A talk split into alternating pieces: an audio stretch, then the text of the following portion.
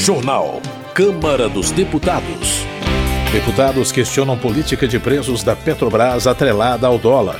Ações de governo federal dividem opiniões de parlamentares. Medida provisória de entrada em vigor da nova lei de licitações. Boa noite. A entrada em vigor da nova lei de licitações será adiada para dezembro. O objetivo é dar tempo a prefeituras para adequação. A repórter Maria Neves tem os detalhes. Para atender a uma demanda de prefeitos e governadores, o executivo editou medida provisória que adia a entrada em vigor da nova lei de licitações para o dia 30 de dezembro deste ano. Se nada fosse alterado, a norma já estaria valendo desde o dia 1 de abril. Sancionada em 2021, a lei modifica todo o processo de compras e contratação de serviços pela administração pública, nas esferas federal, estadual e municipal. Devido à complexidade das mudanças, a norma substitui três leis anteriores. O Congresso concedeu aos gestores públicos dois anos para se adaptarem, de 2021 a 2023. No entanto, como argumenta o deputado Alberto Mourão, do MDB paulista, que apresentou projeto de lei justamente para adiar a entrada em vigor da nova lei de licitações, essa normativa foi sancionada durante a pandemia de Covid-19. Nesse período, os governantes não podiam aumentar gastos, o que impedia novas contratações de pessoal, por exemplo. Uma exigência da nova lei é exatamente que os processos licitatórios sejam conduzidos unicamente por servidores ou empregados dos quadros permanentes da administração pública. Mourão ressalta que muitos municípios, principalmente os menores, não contam com estrutura de pessoal efetivo suficiente. A legislação previa também que eles teriam que reestruturar toda a máquina administrativa, é, com funcionários efetivos, que é legítimo, é, altamente treinados e preparados para executar essa nova, nova lei. Só que uma parte dos municípios pequenos não tem corpo técnico suficiente contratado, em algumas cidades quase que zero, né? Estavam impedidos pela própria lei de, de contratar novos funcionários, aumentar o gasto com o pessoal, pela legislação que, que norteou a questão da pandemia. Na justificativa da proposta, a ministra da Gestão, Esther Dueck, relata que, de acordo com a Confederação Nacional de Municípios, apenas 30% das comarcas já aplicam a nova lei. Essa utilização, contudo, teria ocorrido basicamente para processos de dispensa de licitação. A ministra confirma a impressão do deputado Alberto Mourão sobre a falta de estrutura municipal. Segundo o DUEC, menos de um terço dos municípios contam com servidor efetivo nomeado para cuidar de licitações. Ainda conforme a ministra da Gestão, devido à falta de regulamentação própria e de pessoal, os gestores estaduais e municipais sentem-se inseguros para aplicar as novas regras. Esse estado de coisas, na perspectiva de Dueck, poderia paralisar as contas públicas, responsáveis por movimentar 12% do produto interno bruto brasileiro. Na opinião de Alberto Mourão, exatamente por causa da precariedade da maioria das cidades, além de adiar a entrada em vigor da nova lei, seria necessário que os órgãos de controle orientassem os operadores de contratos sobre as normas legais e não se limitassem a punir os gestores públicos em caso de desvios. Acho que a gente não pode ter os chicotes. Os órgãos de controle não são feitos para pegar alguém, são feitos também para orientar alguém. Quanto mais nós orientarmos, mais segurança jurídica. E quanto mais nós entrarmos, mais direito teremos de cobrar. No período entre a sanção da nova lei em 2021 e a entrada em vigor, que seria no dia 1 de abril, os gestores públicos poderiam optar por seguir as regras recém-criadas ou adotar os métodos previstos nas leis anteriores. Com a edição da medida provisória, os operadores da lei poderão continuar a optar pela legislação antiga nos contratos firmados até 31 de dezembro deste ano. Da Rádio Câmara de Brasília, Maria Neves. Política. Carlos Jordi, do PL do Rio de Janeiro, pede que denúncias de corrupção e outras condutas duvidosas de membros do governo Lula sejam apuradas. Como exemplo, Carlos Jordi questiona o uso de recursos públicos para fins particulares do ministro das Comunicações, Juscelino Filho. O deputado também afirma que o ministro omitiu do Tribunal Superior Eleitoral um patrimônio de 2 milhões de reais em cavalos. André Fernandes, do PL do Ceará, acusa que o governo federal é responsável pelo aumento do desmatamento na Amazônia, nomeou uma ministra envolvida com milicianos e obriga pessoas que recebem um salário mínimo e meio a declarar o imposto de renda. André Fernandes acrescenta que a administração de Lula criou 14 novos ministérios, conseguiu acabar com a água na transposição do Rio São Francisco e foi incompetente na gestão de tragédias. Abílio Brunini, do PL de Mato Grosso, repercute matéria da CNN Brasil que detalha extorsões feitas por José Rainha, líder sem terra e ex-integrante do MST, o Movimento dos Trabalhadores Sem Terra. Abílio Brunini defende a criação de uma CPI para investigar o MST e seus apoiadores. De acordo com o um congressista, desde a posse do presidente Lula, aumentaram as invasões de terras no país. Rafael Prudente, do MDB, manifesta sua gratidão ao governo do Distrito Federal pelo encaminhamento do projeto de recomposição salarial do Corpo de Bombeiros e de policiais militares, civis e penais. Rafael Prudente destaca que o custo de vida elevado na capital federal justifica a necessidade de aumento salarial. Bia Kisses, do PL, pede que a Câmara aprove o reajuste salarial dos bombeiros e policiais do Distrito Federal. A deputada lembra que essas categorias já foram as mais bem remuneradas do país. Bia Kisses também cobra a realização de sessão do Congresso para que seja instalada a CPMI dos atos de 8 de janeiro.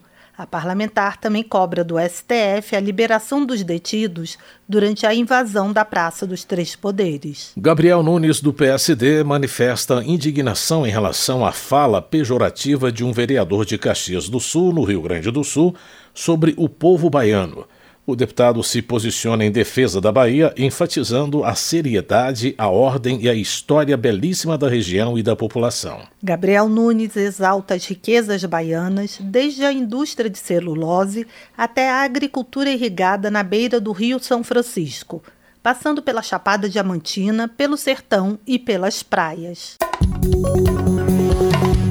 Luiz Felipe de Orleans e Bargança, do PL de São Paulo, manifesta preocupação com a decisão do Brasil de permitir o atracamento de navios de guerra iranianos no porto do Rio de Janeiro. Na visão de Luiz Felipe de Orleans e Bragança, a medida pode trazer consequências diplomáticas e econômicas negativas para o país, incluindo o possível embargo dos Estados Unidos. Para ele, o Brasil não está preparado para lidar com as consequências de uma política externa irresponsável. Economia. Ivan Valente, de São Paulo, anuncia que o pessoal defende a redução dos preços dos combustíveis a partir da mudança da política de preços da Petrobras, que é baseada na cotação do dólar. Ivan Valente informa que a distribuição de dividendos da Petrobras em um ano alcançou o valor de 215 bilhões de reais. Para o parlamentar, o Brasil deve se espelhar em países como a Noruega e a Finlândia, que possuem empresas petrolíferas estatais que praticam política social, realizam distribuição e planejam o futuro da nação. Jorge Sola, do PT da Bahia, denuncia que a política de lucro excessivo praticada pela Petrobras beneficia os acionistas ricos em detrimento do povo brasileiro. O deputado informa que a atual gestão vai tentar alterar a política de preços da estatal e buscar aumentar o investimento em políticas públicas. Jorge Sola cita como exemplo a implementação do novo Bolsa Família, que é voltado para a população de baixa renda e inclui incentivos para pré-natal, vacinação e acompanhamento nutricional. Rogério Correia, do PT de Minas Gerais, afirma que a oposição reclama do preço da gasolina, mas se esquece que no governo Bolsonaro o valor chegou a ultrapassar R$ 9,00 por litro. De acordo com Rogério Correia, os combustíveis ficarão ainda mais baratos no governo Lula, quando a Petrobras acabar com a paridade de preço internacional. José Guimarães, do PT do Ceará, destaca a importância do Bolsa Família como um programa de transferência de renda e de combate à fome.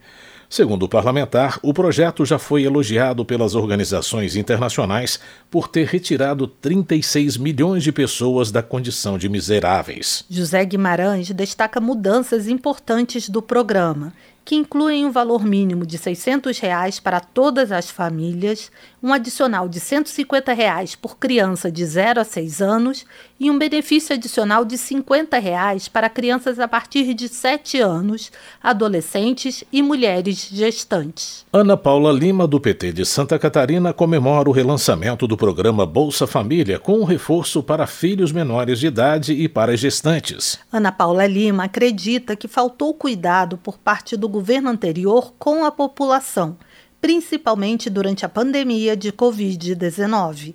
Ela também destaca a falta de construção de casas populares, o aumento do preço da gasolina e o agravamento da fome no país. Jaque Rocha, do PT do Espírito Santo, celebra a renovação do Bolsa Família e frisa que a aprovação da PEC da transição possibilitou a atualização do programa. Jaque Rocha destaca que o Bolsa Família é um exemplo mundial de política pública bem-sucedida. A parlamentar recomenda a criação de um dispositivo legal que evite sua extinção ou camuflagem, como ocorreu com a tentativa do Auxílio Brasil. João Daniel, do PT de Sergipe, parabeniza o governo federal pelo relançamento do programa Bolsa Família. Na avaliação do deputado, a iniciativa é uma forma de ajudar especialmente as mães com crianças pequenas. João Daniel critica o governo Bolsonaro e o acusa de corrupção e negligência em relação à pandemia de Covid-19. O deputado acredita que o ex-presidente deve ser julgado pelos crimes que cometeu. Alexandre Lindemeyer, do PT do Rio Grande do Sul, também comemora o relançamento do programa Bolsa Família. O deputado lembra dos mais de 33 milhões de brasileiros que sofrem por alguma forma de insegurança alimentar. Alexandre Lindemeyer ressalta ainda a importância da retomada do programa Minha Casa Minha Vida, das obras paralisadas, da valorização das bolsas da CAPES e o fortalecimento das políticas na área de saúde, como a vacinação pública, como uma soma de esforços para o país voltar ao rumo certo. Messias Donato, do Republicanos do Espírito Santo, comemora a retomada do Minha Casa Minha Vida. O deputado explica que o objetivo é proporcionar moradia para 6 milhões de famílias de áreas urbanas com renda bruta de até 8 mil reais e em áreas rurais com renda bruta anual de até 96 mil reais. Messias Donato defende ainda a inclusão de grupos prioritários no programa como mulheres vítimas de violência doméstica, mães solo, portadores de doenças raras e pessoas com descendentes que possuem o transtorno do espectro autista severo. Segurança Pública. Maurício Marcon, do Podemos do Rio Grande do Sul, defende a flexibilização do acesso a armas de fogo para a população em geral, criticando a resolução do governo Lula que alterou as regras aprovadas durante o governo Bolsonaro para a aquisição de armamento por civis. Maurício Marcon afirma que, de acordo com o Fórum Brasileiro de Segurança Pública, o Brasil registrou o menor número de assassinatos da história em 2022. Luiz Lima, do PL do Rio de Janeiro, critica o posicionamento do ministro dos Direitos Humanos e Cidadania, Silvio Almeida, a favor da descriminalização das drogas.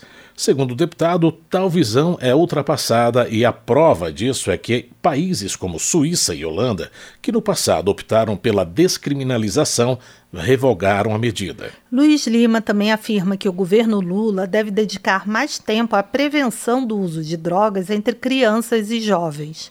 O parlamentar argumenta que a descriminalização das drogas leva as pessoas à dependência química e ao mundo do crime. Delegado Paulo Bilinski, do PL de São Paulo, se opõe à ideia defendida pelo ministro dos Direitos Humanos de descriminalizar as drogas com o intuito de diminuir a população carcerária.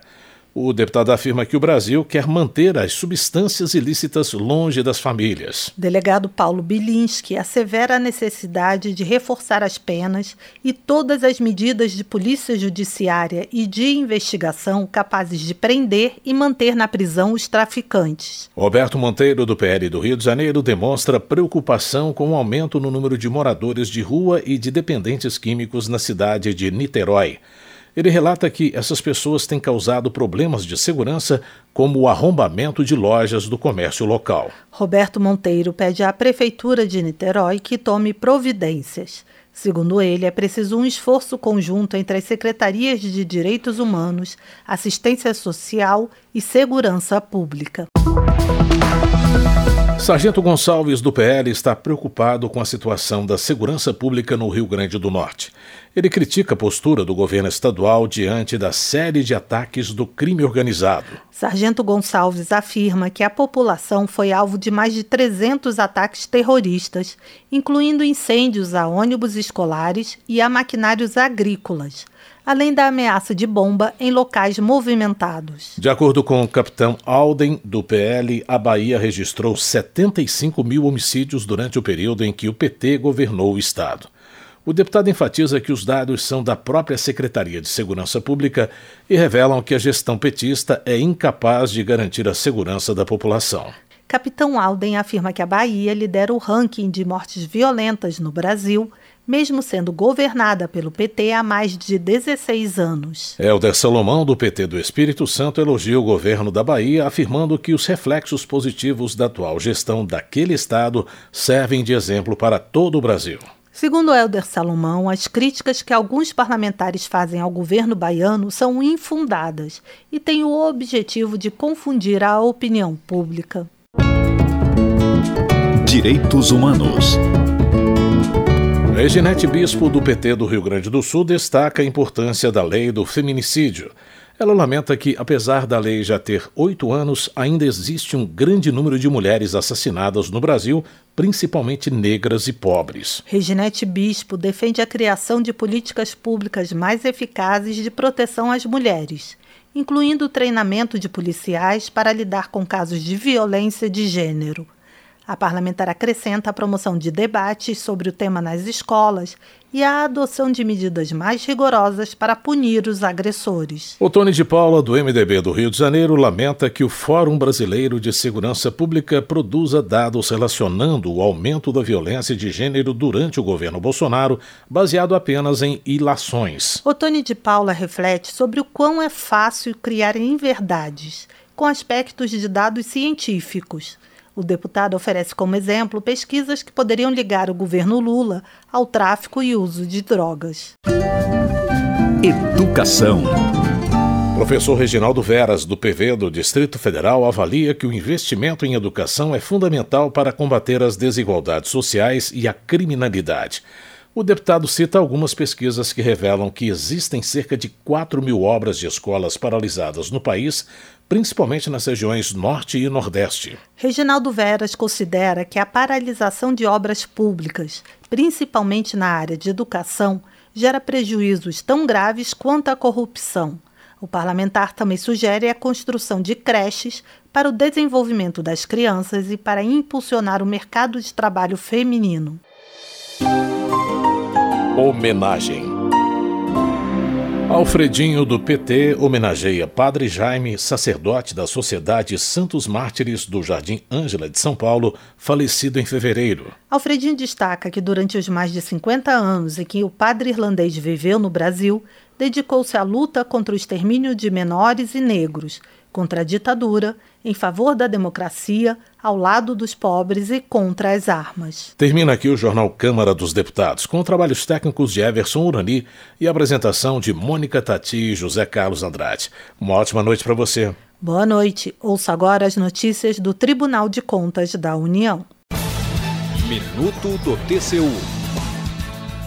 O Tribunal de Contas da União fez auditoria na aplicação de recursos do SUS, o Sistema Único de Saúde, destinados ao combate da Covid-19. A fiscalização analisou o repasse feito pelo Ministério da Saúde ao Ministério da Defesa e constatou indícios de desvio de finalidade em gastos militares. Mais de 150 mil reais foram utilizados na compra de materiais que aparentemente não têm correlação com a realização de imunização e demais atividades de apoio. Entre as aquisições indevidas estão materiais odontológicos, testes, vitaminas e medicamentos como azitromicina, ivermectina e amoxicilina. A auditoria atende a uma solicitação do Congresso Nacional, o resultado da fiscalização do TCU será enviado aos ministérios e aos comandos da Marinha, Exército e Aeronáutica. Saiba mais em tcu.gov.br. TCU Fiscalização a serviço da sociedade.